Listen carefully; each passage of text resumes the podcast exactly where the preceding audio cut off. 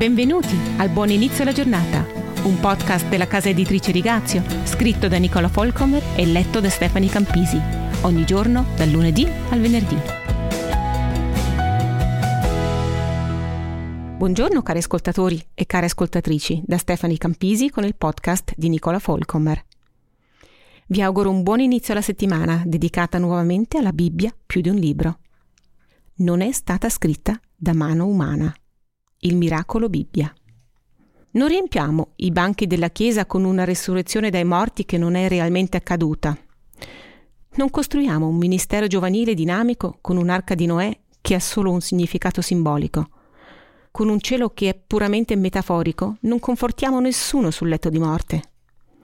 Una Chiesa che è solo impegnata a smantellare le proprie fondamenta è già morta, anche se le forme esterne continuano indisturbate. Paolo mette urgentemente in guardia contro una forma di pietà, ma che rinnega la sua potenza. Secondo Timoteo 3, versetto 5.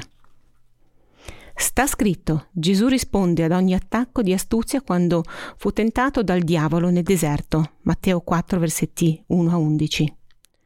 Troviamo una ventina di passaggi nel Vangeli in cui introduce versetti dell'Antico Testamento con le parole sta scritto. La Bibbia è potente perché è vera.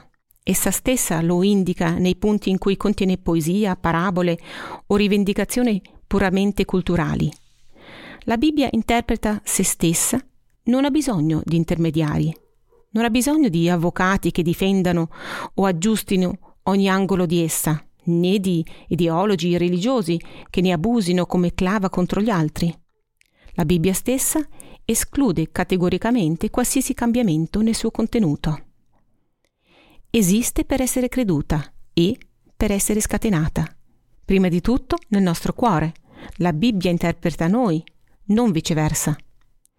Nel momento in cui ci abbandoniamo alla sua potenza, ci rende coraggiosi, umili e gentili. Ci libera dall'amor proprio, ci riempie dell'amore di Dio. Come creature in una solida relazione con il nostro creatore, sbocciamo, diventiamo le personalità che lui ha progettato. Da un tale cuore la parola di Dio sgorga su labbra che non possono tenerla per sé. Brilla attraverso gli occhi che hanno visto il Messia e vogliono solo una cosa, farlo conoscere nel mondo.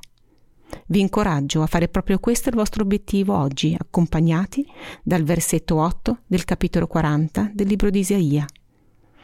L'erba è appassita, il fiore è appassito, ma la parola del nostro Dio dura in eterno. Buona giornata e a domani!